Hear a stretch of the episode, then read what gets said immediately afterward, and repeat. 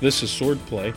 Alex, actor Chris Pratt gave an acceptance speech at the MTV Awards in which he said, God is real, and he encouraged people to pray. Were you impressed with his comments? Well, Nick, I think he gave nine rules for living, and I believe he left out rule number 10, which was don't sign movie contracts about movies that undermine your faith. it makes you look like a hypocrite. Take that, Star Lord. I mean, Star Lord's girlfriend is named Gamora. He, he might as well have a long lost brother named Sodom. oh man! So Jurassic World's coming out soon. I take it you're not going to be lining up to get your movie tickets for that one, or I, will wait for it to to be to rent. We'll rent it.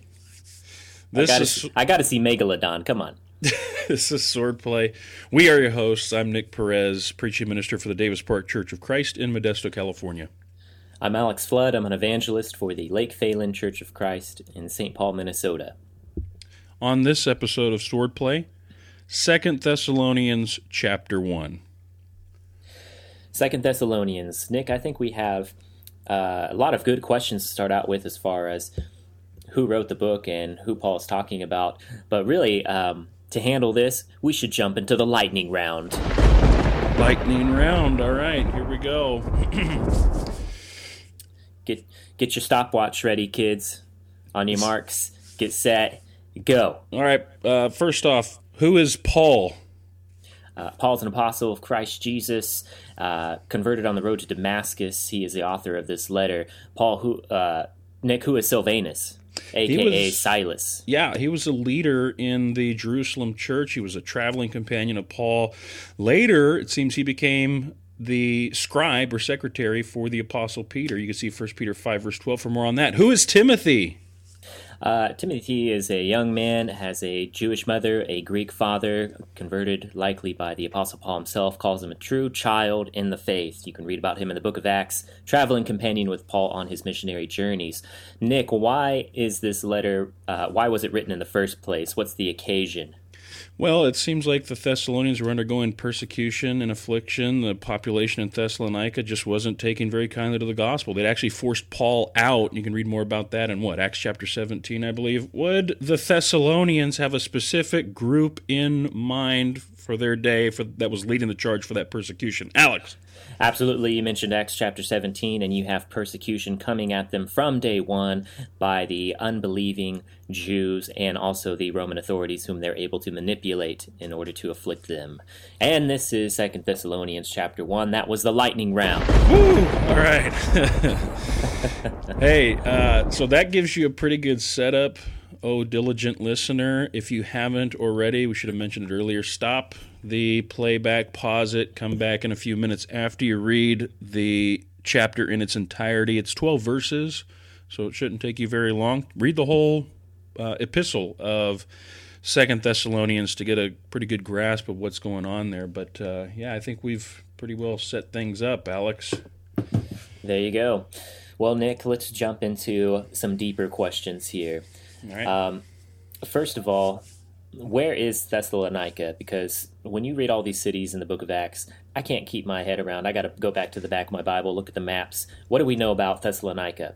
Well, that's a good place to start, is the map section in your Bible in the back. Um, modern day Thessalonica, which is called Thessaloniki, is in Greece. It's a place of trade, transportation. It's the second largest city in Greece. It's the capital of Macedonia. And it's also the site of the International DJ Championships. So if you're good with the turntables, that's the place to be. Uh, but Thessalonica of the past was not as historically significant as some of the other cities of its time, like, say, Rome, for example. Uh, in fact, Paul when he wrote to the Thessalonians, the city was relatively new. They had the famous road Via Ignatia, which ran through the city. It was founded by Cassander. He named it after his wife, who was a sister of Alexander the Great. And so, when Paul comes on the scene with the gospel in the first century, well, it was, relatively speaking, a new city. There was a significant population of Jews and pagans idol worshippers. And so he begins with his own people, the Jewish people, shows them that Jesus was and is the Christ. And you can, again, read about this in Acts chapter 17. But um, they didn't, the, the Jewish population didn't really like his message. so Paul ended up going to the Greeks, to those who worshiped idols, and they responded very positively to the gospel. And after a couple months of work there, Paul is eventually driven out from Thessalonica. But um, he does write First Thessalonians, and then the sequel, Second Thessalonians, after that. And you can you can hear in the tone he had a very deep affection for these folks. Um, he loved them and loved the work that he did there. So, uh, do you have anything else to add to that, Alex, about Thessalonica? No, I just think if you're looking at a map, you can find it easy enough. But if you're not, and you happen to remember where Israel is and the Promised Land, well, to the west, you have the coast of the Mediterranean, and you go north on that coast, and that wraps around modern day Turkey, which was Asia Minor back then. And then on the coast of Turkey, you have the Aegean Sea, and it's across the Aegean Sea that you run into Macedonia, and south of that is Corinth, and that's where Thessaloniki is, right in that Macedonia area in Achaia. Yep. Yep. Okay. And then across from that land is Italy, where you run into Rome. So definitely some uh, traveling by land and sea to get there for the uh, Apostle Paul. Yeah, and so that's um, first century Thessalonica, the Thessalonians there, the church there. That's to whom Paul wrote this brief little epistle with his traveling companions, Silas or Silvanus and Timothy. And so once you get in here, he talks about the persecution, the afflictions that they're enduring, but also you get to verse 5, and he talks about the evidence of the righteous judgment of God. Um, Alex, it seems like he's talking about the persecution, the suffering, as evidence of God's righteous judgment. Why, why is their suffering an example of, or an evidence of, proof of God's righteous judgment? That's a good question, Nick. I think there's a couple of different ways uh, I look at it anyway. First, you could consider it um, the righteous judgment which God will bring in wrath against those who are doing the persecuting. And that'll be definitely a part of this thought as we go through the rest of the verses. But it could also be uh, God's righteous judgment of justifying those who would keep their faith in Him. So they've been justified through Christ Jesus. They've given their faith, their, their fealty, their loyalty to Him, and they're going to keep it. They're going to keep their loyalty with Him, even if it means persecution, uh, even persecution that results in death. And I think that's part of the righteous judgment going on here. God has judged righteously to re, to to gift salvation to those who just stay loyal to Him, not sinless perfection, but loyal. So I think there's maybe two parts of the righteous judgment going on here, but I don't know. What do you think, Nick? No, I think that's I think that's accurate. Um, and the only thing I would uh, just note here is that whether it's God rewarding Christians or, as we're going to talk about in a moment, punishing the wicked for their wickedness, his judgment is always just. God's judgment is always just. It's always right. And I know some people get kind of hung up, especially on the punishment part of this, but God's right and God's just in his uh, judgment. Um, it's just a fascinating thing to consider that their perseverance, their faith, that's kind of proving them as worthy. Um, God is rightly counting them as worthy of his kingdom. It's just a fascinating concept. Um, so, and, and, they're supposed to view it that way as a refining a refining process of their faith, right? That's right. That's right. And since we're talking about the worthiness aspect here, um, how are these Christians worthy of God's kingdom? There in verse five. Yeah, he says so that you will be considered worthy of the kingdom of God for which indeed you are suffering. Um, really, one verse stood out to me, and that is Acts chapter 14, verse 22, when uh, Christians are suffering, and Paul says, as an encouragement to them, uh, through trials, through many trials and tribulations, we must enter the kingdom of God. Um, I think that it just, again, underlying this idea that you have to persevere with whatever is going on.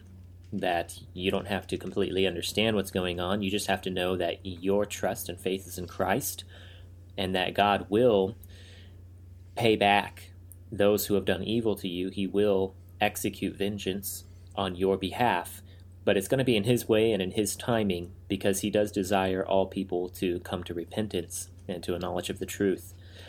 So I would say these Christians are worthy of God's kingdom through their persevering faith.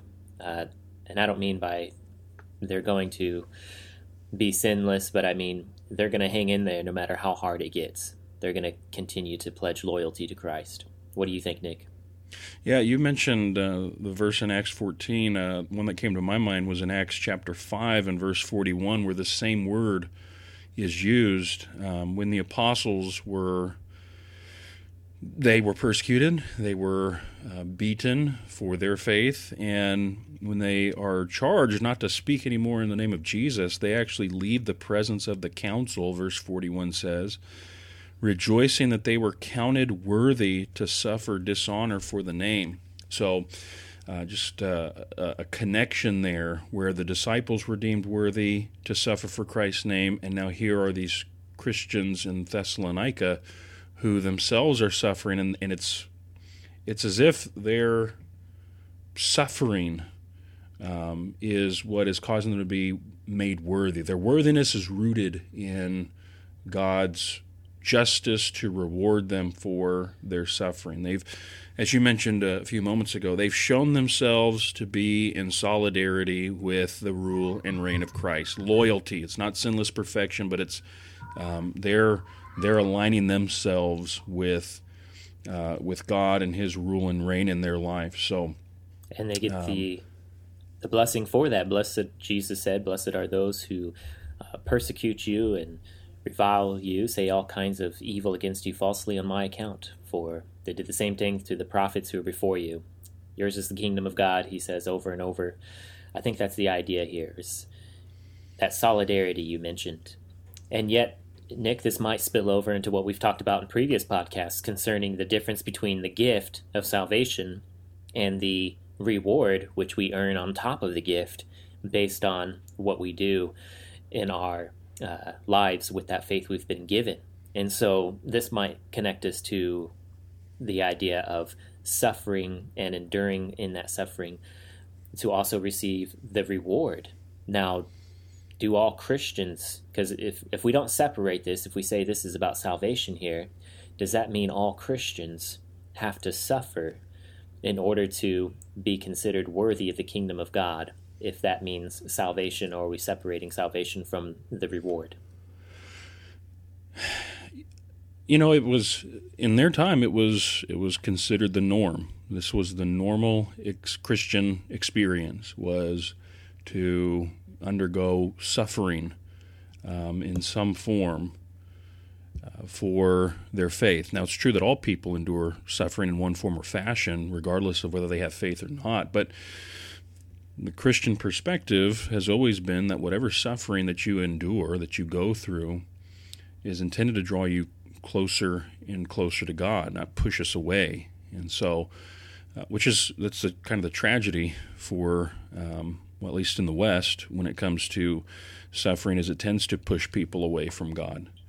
Um, and yet, that's not the way it was. That's none of the Christians looked at it that way. They they looked at suffering as um, as a necessity, as essential. It was a way of identifying with Christ. Peter writes about this in uh, First Peter quite a bit about how since Christ suffered, we suffer also. He suffered in the flesh, and we suffer also. And that helps us cease from sin. There's all kinds of best, uh, benefits and blessings that come from suffering for Christ. And um, And so I think, do all Christians have to suffer? Um, yeah, in one form or fashion. That's that's how we're refined. That's how we're perfected. It's how we, our faith is proven genuine. Um, all these things are, are biblical concepts that are related to suffering. Does that make sense? Absolutely. I think sometimes it's easy to forget that we're not in heaven yet, and every trial and suffering and hurt and sadness that comes our way is just another barrier that we break through as we march forward to heaven. And so we don't stop at that wall and then say, well, I guess God gave up on me, or so I'll give up on God. No, you persevere, you endure, because through many trials and tribulations we must enter the kingdom of God. Well, Nick, Jesus talks about a relief coming to the persecuted Christians at Thessalonica. He talks about Jesus will return, he'll give them relief. What does that mean? Does that mean that they're to expect that relief to happen in their lifetime? Um, or would it still be encouraging for them to have that relief even after death? And then that brings the question do you need relief after death or in the resurrection?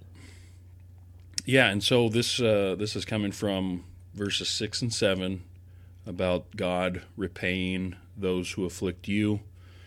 Uh, he'll repay with affliction. He'll grant relief to you when Jesus is revealed from heaven with his mighty angels. That that sounds to me like end of time speech. Excuse me. It sounds like eternal judgment speech. That Jesus being revealed from heaven, that's that's the end of time. And so I'm going to take the angle on this that it is talking about um, day of judgment, and in that there will be judgment that is meted out on the bad guys, and it's going to come from Christ, it's going to come from God, and that repayment is going to be just. Um, and as far as after death needing relief, uh, there's one image, one picture in the book of Revelation, chapter 6, verses 9, 10, and 11, where you do have these saints who have been martyred, who are under the altar of God, crying out, How long?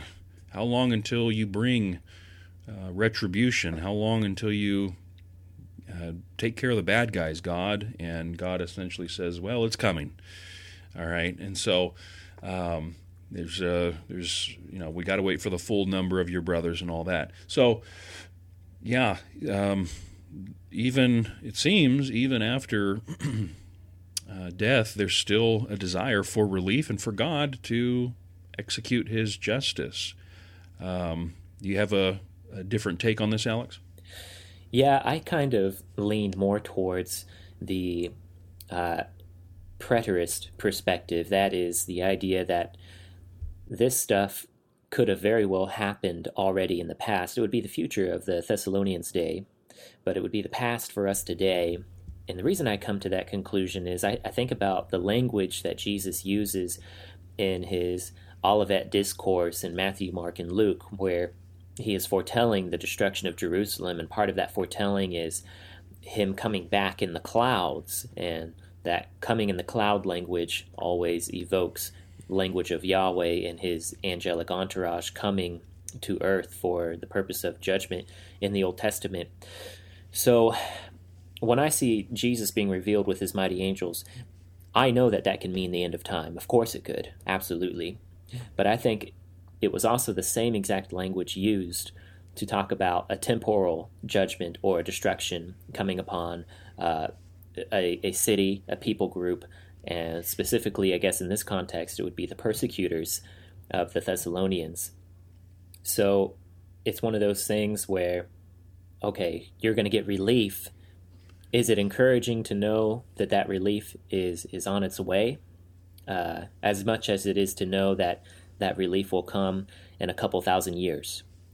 Um, I don't know. I could go. I could go either way here, here's the thing you mentioned revelation chapter 6 and how the souls under the altar in heaven right you would think they'd be happy because they're in heaven they're in god's presence they're not. Yeah. they're they're still upset. They want vengeance. They said how long lord until you avenge us? And the lord says you be patient a little while longer. Here's your new clothes your white robes, and we just need to wait until the, the number of your fellow brethren uh, are killed. In other words, we're waiting for more martyrs, which could go into um, some of our thoughts later in the podcast about the filling up of uh, the cup of wrath against God's enemies. But I think also about this idea of vengeance still being desired after death. When I think about uh, Abel in the book of Genesis, when God is confronting Cain about killing his brother, he says that your brother Abel, that his blood is crying out to me from the ground, from the earth. And uh, could that be poetic? Absolutely. However, um, since Jude quotes the book of Enoch, I'm going to feel free to quote the book of Enoch as well. In the book of First. Enoch, chapter 22, verse 7, it talks about uh, the departed spirit of Abel and how he is crying out for God to execute judgment on the seed of the serpent. Isn't that interesting? Hmm. So, departed souls of the righteous are still crying out after death for judgment uh, and defeat of the serpent's seed line, those who would align themselves with Satan and the evil and harm that they cause upon the people of God on earth. So I guess I would say that uh, right now I'm, I'm okay with either scenario. I still know Jesus is coming back for the resurrection, for the final day of judgment, even if this passage happens to be talking about the judgment coming in a temporal sense and an earthly sense upon the persecutors of the church at Thessalonia. Yeah. Um, if he comes in judgment in time, uh, well and good. And I think probably historically we can look back and the city of Thessalonica has been destroyed, rebuilt, destroyed, rebuilt um, several times just over time. And so, with God coming in judgment upon that city or upon a group of people in that city, he talks about the synagogue of Satan over in Revelation chapter 2 and 3. So, yeah, no problem with that. But if he doesn't, there's still they still have to deal with that final coming. When, Absolutely. When it's all said and done, when it's all over. And so, with that in mind, verse 8, he's going to come in flaming fire, inflicting vengeance on those who do not know God, on those who do not obey the gospel of our Lord Jesus Christ. Alex, how we know what Paul writes in Romans 1, uh, verses 18 through 20, about how the invisible attributes of God have been known forever. And so people are without excuse. Right. How can Paul here say that there are some who don't know God? You know, that's a good question. Paul says everybody knows God, Romans 1, but here he says people are going to be punished severely for not knowing God. So, a couple of ideas here. Maybe there's a different level to which you know. Like you can know about the existence of God or a higher power through creation. Mm-hmm. But that general knowledge doesn't necessarily translate. It might point you towards, but it doesn't mean the same thing as covenantal knowledge, as God's people knowing Him in covenant relationship. So that's one way. Uh, it could, in other words, it could be another way of describing those who do know God, but they suppress that truth in unrighteousness. In other words, um, Paul's not talking about the general knowledge of those who know God, but those who suppress that knowledge in unrighteousness. They have not come to know God uh, in relationship through covenant. I guess that's that's where I would be on that. What do you think, that makes sense, um, especially that you know there. Um, Jay Budziszewski's written a book called "What We Can't Not Know." Budziszewski, what? What'd yeah. you call me? yeah, Jay Budziszewski, uh, professor of uh, philosophy and government at the University of Texas.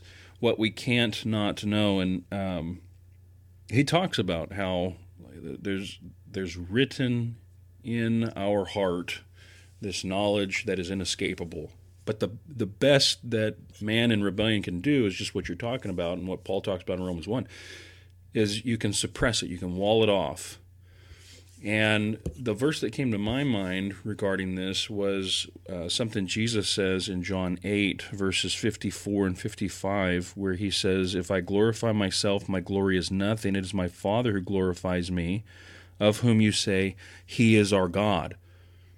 So they knew something about God. That's why they claimed He is our God. Now, notice what Jesus says, verse 55. He says, But you have not known Him. Oh, And so um, uh, he goes on and says, I know him. If I were to say that I did not know him, I would be a liar like you, but I do know him and I keep his word. And so uh, I think this may be what it could be what Paul is tapping into here with this knowledge of God that comes by way of obedience. Now, of course, you may wonder, well, but he says those who don't know God and don't obey the gospel. So you already have obedience mentioned there. It's kind of redundant. Well, perhaps but it could just be I mean, Paul is a Hebrew of Hebrews, and he was well versed in Hebrew parallelism, and that could be what he's doing here with um, you. They don't know and they don't obey, and it's just a parallel way of talking about the same thing. They don't know him through obedience. They and listen when Jesus says it, he's talking to Jewish people who have the law, who have the covenants, who have all the stuff. They didn't really know him. They didn't obey God um, like Christ is, who's presented as the the the um, the true Israelite in John's gospel, who knows God and knows Him through obedience. And so, what's Paul saying then? He's saying that everyone, Jew and Gentile, all all ethnicities, all ethnic groups, they're in view here as um, neither knowing God nor obeying God. I know some maybe try to shake this down into two different things. Those who don't know God, that would be the Gentiles, and those who do not obey the gospel, that would be the Jewish. It could be that, but I think it could also be just his way through Hebrew parallelism of saying everyone, and it's just a, a parallel statement. That makes sense? Yeah, absolutely. I, I think what you're saying makes sense. That could definitely be the case. Um, and either one fits the what we know about what happened in the church at Thessalonica from the book of Acts, because you have in Acts chapter 17, as we mentioned earlier, Jewish persecution upon those who chose to believe in Christ, both the, the Jewish believer and the Gentile believer. And how did the Jews bring about persecution? They would use and manipulate the Roman authorities to uh, bring physical harm to the uh, to the people who are now claiming Christ, uh, Jesus as the Christ. And so you could you could go either way. Those who don't know God, that would be the Roman authorities that the Jews are using to afflict the Christians. And then those who don't obey the gospel, those would be the ones who Paul said, You've counted yourself unworthy. I'm going to the Gentiles. They're the Jews who don't believe in Jesus as the Christ. Or it could be a parallelism, like you were saying, where those who don't know God, that is, and don't obey the gospel, are the same group of unbelieving Jews those all fit to me, so I'm fine with either one. Well, um, here's an interesting one. Okay, so he's saying this is stuff that is going to happen. It's yet future. That um, verse 9, they will suffer the punishment of eternal destruction. Verse 10, when he comes on that day to be glorified in his saints. So why is it that God is waiting to punish those who do not know him and don't obey the gospel? What are what are the divine motivations for this delayed punishment? Uh, well, Nick, I think as we mentioned before, the motivation in Revelation 6 was that God's waiting for more of his people to be persecuted. He's waiting for more martyrs and that sounds shocking at first, but why would God wait for more martyrs? Doesn't he want to stop the persecution as soon as possible? What do you think? I think that's a very, um, very human way of looking at persecution. um, we want it to be stopped. We want it to uh, be ended and I think sometimes we want we we conflate those things with God's will. Those desires that we have, we conflate with God's will. Well, if I want it, surely He wants it. Not necessarily. sure. God's will. He says in Isaiah 55, "My ways are not your ways, my thoughts are not your thoughts." As high as the heavens are above the earth, so are my ways above your ways. So, when it comes to understanding the divine mind, especially surrounding something as as intense as persecution and martyrdom, um, while we may want it to stop, God is ultimately up to something bigger that we we typically miss and we don't see it, especially revolving around. It's mentioned here in verse 10 about the glorification. When he's glorified in his God is God is glorified, and we may not understand how, but he's glorified somehow, some way through the filling up um, of the full number of the martyrs. Uh, as you mentioned there, Revelation 6, verse 11, they were told uh, they were each given a white robe, told to rest a little longer until the number of their fellow servants and their brothers should be complete or full, who were to be killed as they themselves had been. And as I think about this, one other one other passage that comes to mind is Second Peter three and verse 9, where Peter says, The Lord is not slow to fulfill his promises, some count slowness, but is patient toward you, not wishing that any should perish, but that all should reach repentance. If you haven't heard what we've said about that, it's on the website, uh, that because we've podcasted Second Peter. But here is here's another divine motivation, if you will. Perhaps it's that in the delayed punishment, there are those who would be punished who repent and flee from the wrath that's to come. Uh, so there's there's so many things that sometimes we're not privy to. We're not given insight into. The secret things belong to the Lord, but He's revealed to us what we can keep, and it's good for us. And so um, we we endure and we persevere, and our faith is refined even though we may not understand all the divine motivations as to um, the delayed uh, the delayed punishment. Does that make sense? Absolutely, and um, I want I would add two more things to that. Yeah. Uh, one has to do with God's justice, and the other one has to do with God's promises. So the first note about justice, I'm thinking of Genesis chapter 15, verse 16, where God is telling Abraham all of the land in which he is walked upon, it will be his. He's going to receive the land of the Canaanites. However, it's not going to be right now. It's not going to be in his lifetime. It's going to be 400 years from then. And that is because the sin of the Amorites was not yet full. In other words, God's justice demanded that his wrath be poured out upon them once their cup is full and no sooner. So, in other words, if God's going to execute judgment, every now and then it almost seems like he uh, he sends like an angelic assassin to take someone out. I'm thinking of the Book of Acts where Herod is uh, struck down by an angel for um, taking credit for people saying that he's he's the voice of a god. He's a god. The voice of a god and not a man. Yeah. yeah. And then an angel kills him. Yeah. So you have that, but I think when you have a more wider spread persecution that um, God's not going to go Assassin's Creed and just take out any individual who's hurting you, right? and so, and so He's going to bring judgment upon a whole city, upon a whole empire, upon a whole group of people.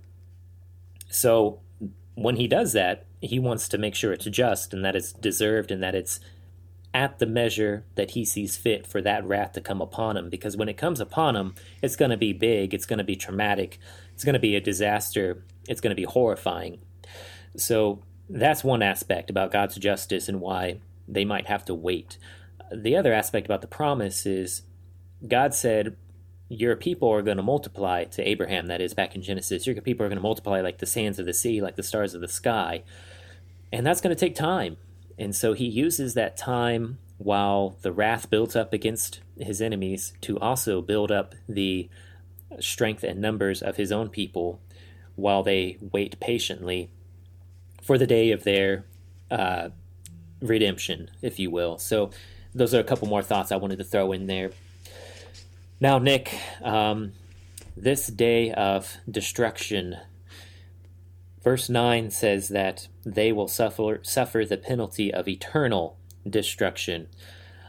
Is this hell? Is this the everlasting place of torment and fire described in other places in the Bible. Is this the lake of fire. What do you think, Nick? Well, um, for my master's degree, I wrote a, a, thesis on the description of the final fate of the wicked. It's a, essentially a book about hell. I pulled that out for this particular question. um, I didn't know 10 pages could sound so heavy. yeah, I, I, was very, very concise. Um, the, uh, the conclusion I, I reached with this particular passage was that, yes, this is, this is talking about hell. That that eternal punishment is um, Paul's way here of talking about what is discussed elsewhere in not only his writings but also in the Johannine literature, like Revelation. Um, that's where I fall with this: is that eternal destruction um, is hell. But there's another way of looking at it, isn't there, Alex? Yeah, I guess I'll take the the other side of this debate and um, if you're going to go one of two ways, you know, the trajectory towards the end of the world and heaven and hell to follow, or the trajectory of language used for temporal judgment, um, the temporal judgment side does have an argument to make about destruction, eternal destruction, describing the punishment that can come upon people now on earth today. So in 2 Peter chapter 2 verse 6 it talks about the destruction of Sodom and Gomorrah uh, specifically calls it destruction. Um, in Jude chapter 1, verse 7, the same example is given about Sodom, Sodom and Gomorrah and their destruction, in which Jude calls them go- undergoing the example of eternal fire. So you have destruction and eternal fire used as descriptors for the judgment which came upon Sodom and Gomorrah. That was an earthly judgment in which their physical cities were destroyed by God. So does eternal destruction mean hell? It can. Um, can it also mean judgment upon earthly cities, peoples, empires, what have you? I think there's a case to be made. I think that's on the table still. That's where I'm at right now, Nick. What do you think? Yeah, that uh, and, and, I all I want to add to this is um, to talk about that most commentators who talk about, who write about this eternal destruction. Most of them say that this is not the annihilation of the wicked. Um, I'm not saying that's what you're saying. Uh, I hear what you're saying about the temporal judgment. Um, I just want to, um, for our listeners, say that when it comes to destruction, the the idea behind this is like that of um, a ship which has been beaten and battered and ruined. It may even be at the bottom of the ocean like the Titanic. And it's still it's still the form of a ship, but it's um, it's ruined and it's it's never going to be seaworthy again. And that's that's the word that's used here by Paul to describe this destruction and it's never ending. It's like you're always going to be the Titanic at the bottom of the sea ever decomposing but never coming to a full disintegration. Uh, what's the original language there, Nick? Do you remember? Um, the word for destruction, yeah. Olethros. Olethros. Okay. Just wanted to check. I wasn't sure if it was Phthora. Remember when we talked about Phthora in the um, book of Second Peter? But, yeah, different word. Yeah, but just the idea of this uh, this corruption, this breakdown. Uh, it's a good description of hell. It's a good description of what, what happens to those who are uh, sent away from the presence of God at the return of Jesus. And in fact, uh, that's the next thought here, as he says, they are going to be sent away from the presence of the Lord and from the glory of his power. Now, does being removed from the presence of the Lord, does that assume, does that necessarily infer that they once were in his presence. What do you think, Nick? Yeah, I think so. I mean, you know, I think of uh, in in the Psalms, you know, where can I go from your presence if I uh, if I flee to Sheol, you're there. If I go to the ends of the earth, you're there. Um, so, in, in, one sense, um, God is omnipresent, and uh, we we can't get away from from His presence. And yet, in a very real sense, we'll, we're going to miss out if if through disobedience and rebellion we persist in that we will miss out on the greater experience of um, being in the presence of God. And so I think that's what Paul is is going for here when he says that they'll be um, they'll suffer the punishment of eternal destruction away from the presence of the Lord. That there's going to come this this time, this final period where, and time isn't even the proper way of talking about it since it's eternity. Um, but there's going to come this state, this experience where all that's going to be left is for God to turn away from them. Um, so I think, I think, yeah, that's that's what's what's going for what Paul is going for here with being shut away, put away from the presence of God, as they were, especially in just kind of that generic sense of the omnipresence of God, and now even that's going to be taken away from them. Does that make sense? Yeah, you could even summarize that in the um, Sermon on the Mount, where it says the Lord causes the sun and the rain to come upon the righteous and the wicked. So there is a there is an extent to which God's goodness and presence can be seen and enjoyed for everyone on the entire earth. Uh, again, sticking with this trajectory, if we're going to say there's two ways to go about this, how do we consistently interpret each way? Well, if you're going to say that um, being cast away from the presence of the Lord is not the end of the world or the return of Christ at the resurrection, um, the way you would interpret that then is you would think, okay, who's enemy number one of the church in Thessalonica? Who's persecuting them? Well, from the book of Acts, it's the Jews, the unbelieving Jews, that is. And they're using the Romans to as their hammer in their hands to do that persecution.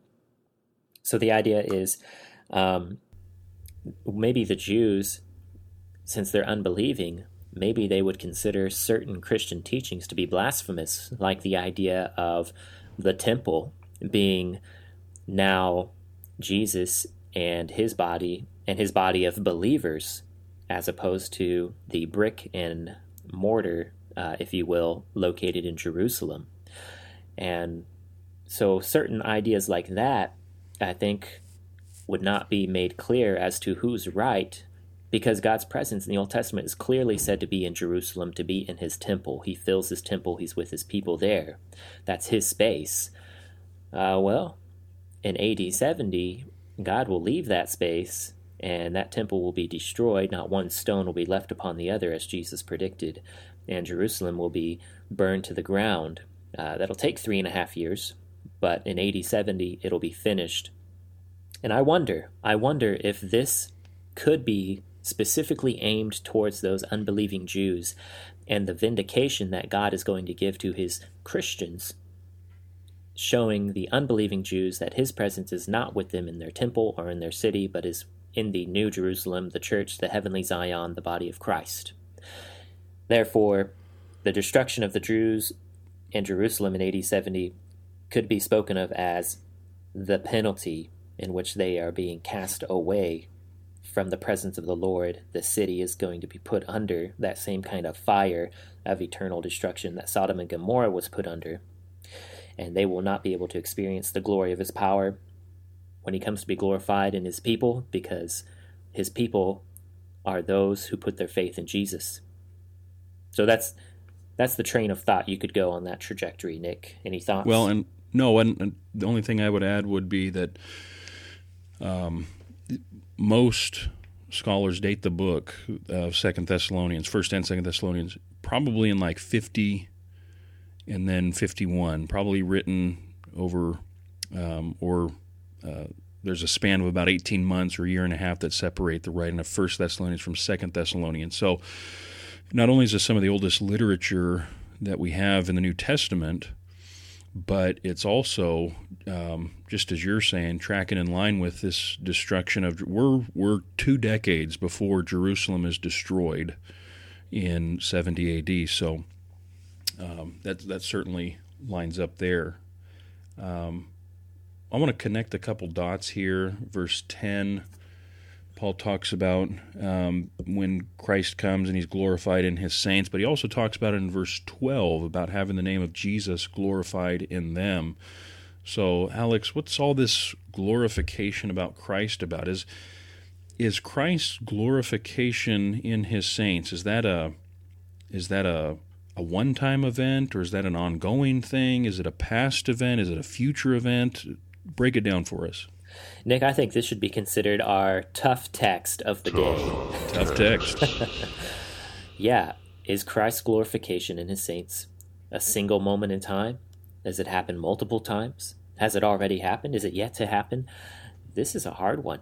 Um, a lot of this, Nick, I think what we're struggling with in Second Thessalonians chapter one, and we'll continue to struggle with it in chapter two, is the idea of eschatology. Eschatology meaning the study of the end times, mm-hmm. and depending on you one's particular eschatology, you're going to follow different tracks of interpretation for Second Thessalonians. I think Second Thessalonians has a lot in common with the Book of Revelation in that sense, and um, I don't know. Maybe that's why we don't preach from it very often.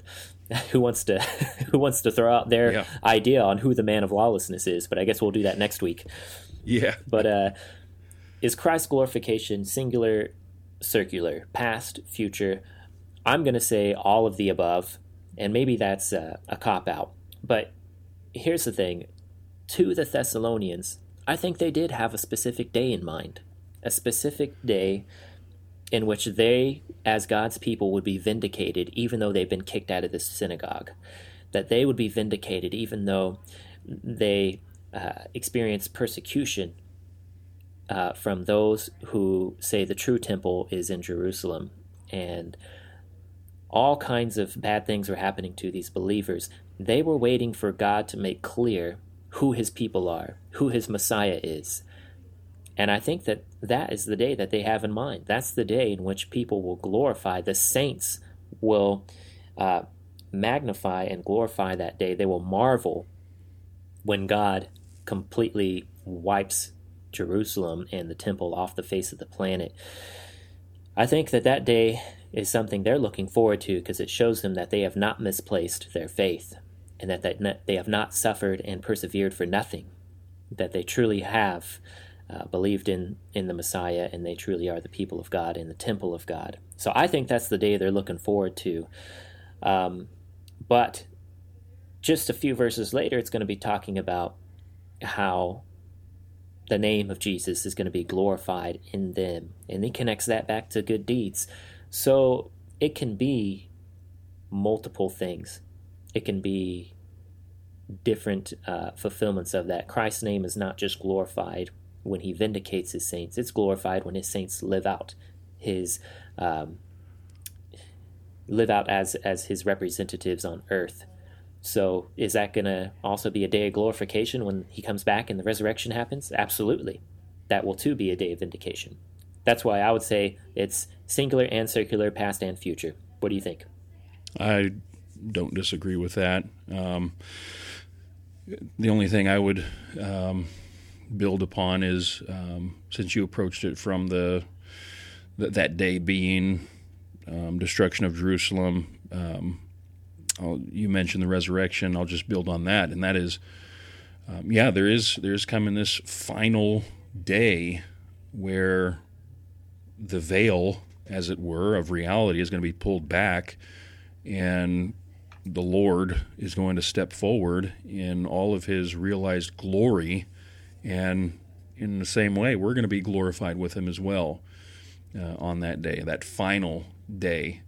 Um, since I've been approaching the the eschatological question that way throughout this chapter, so yeah, it anticipates that final future full glorification, and yet even now, I mean that's part of verse twelve is the the purpose for this book, and we'll talk about in a moment is that Christ would be glorified in these Christians in Thessalonica. Just like he's that's always the goal is that Christ would be glorified in his saints and that's a real thing, that's a present thing. So uh, yeah, I have no no problem with with all of the above, right? Um, when it comes to this glorification. And I guess the question then that's related to this is how? How does how is Christ glorified in these Christians even as he's how is he glorified today?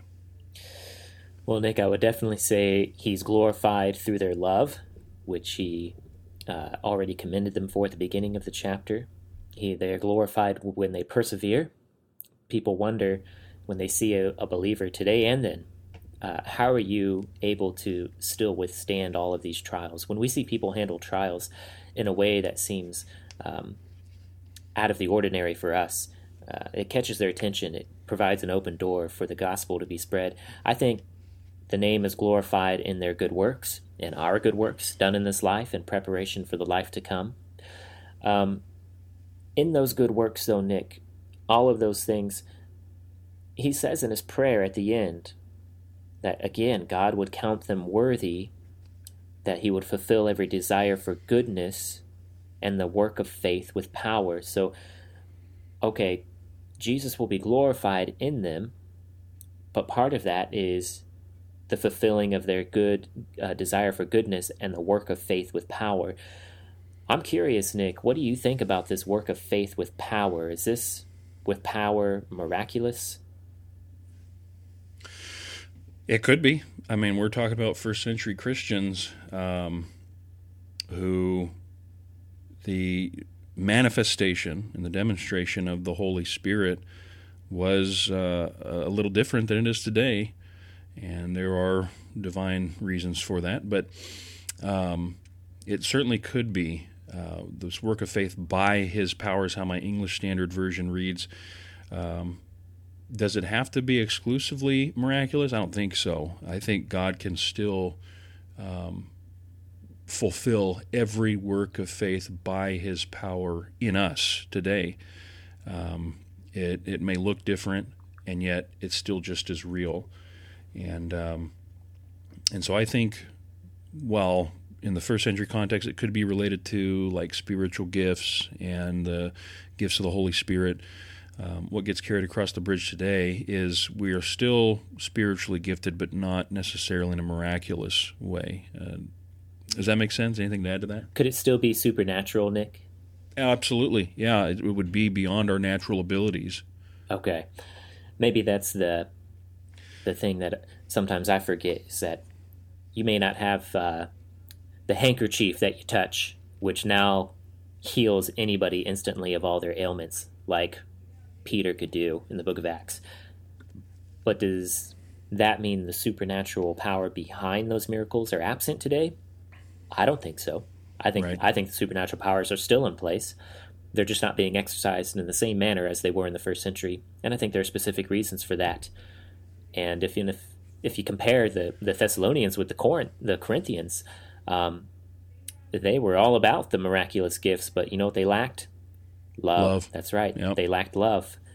Now the Thessalonians, uh, they don't lack love. They excel and grow in love, and so they're prime to properly use their soup the to, to, cooperate with the supernatural power that God puts in place through His providence and His um, His divine His beings His His our servants the angels in the heavenly realms Hebrews chapter one.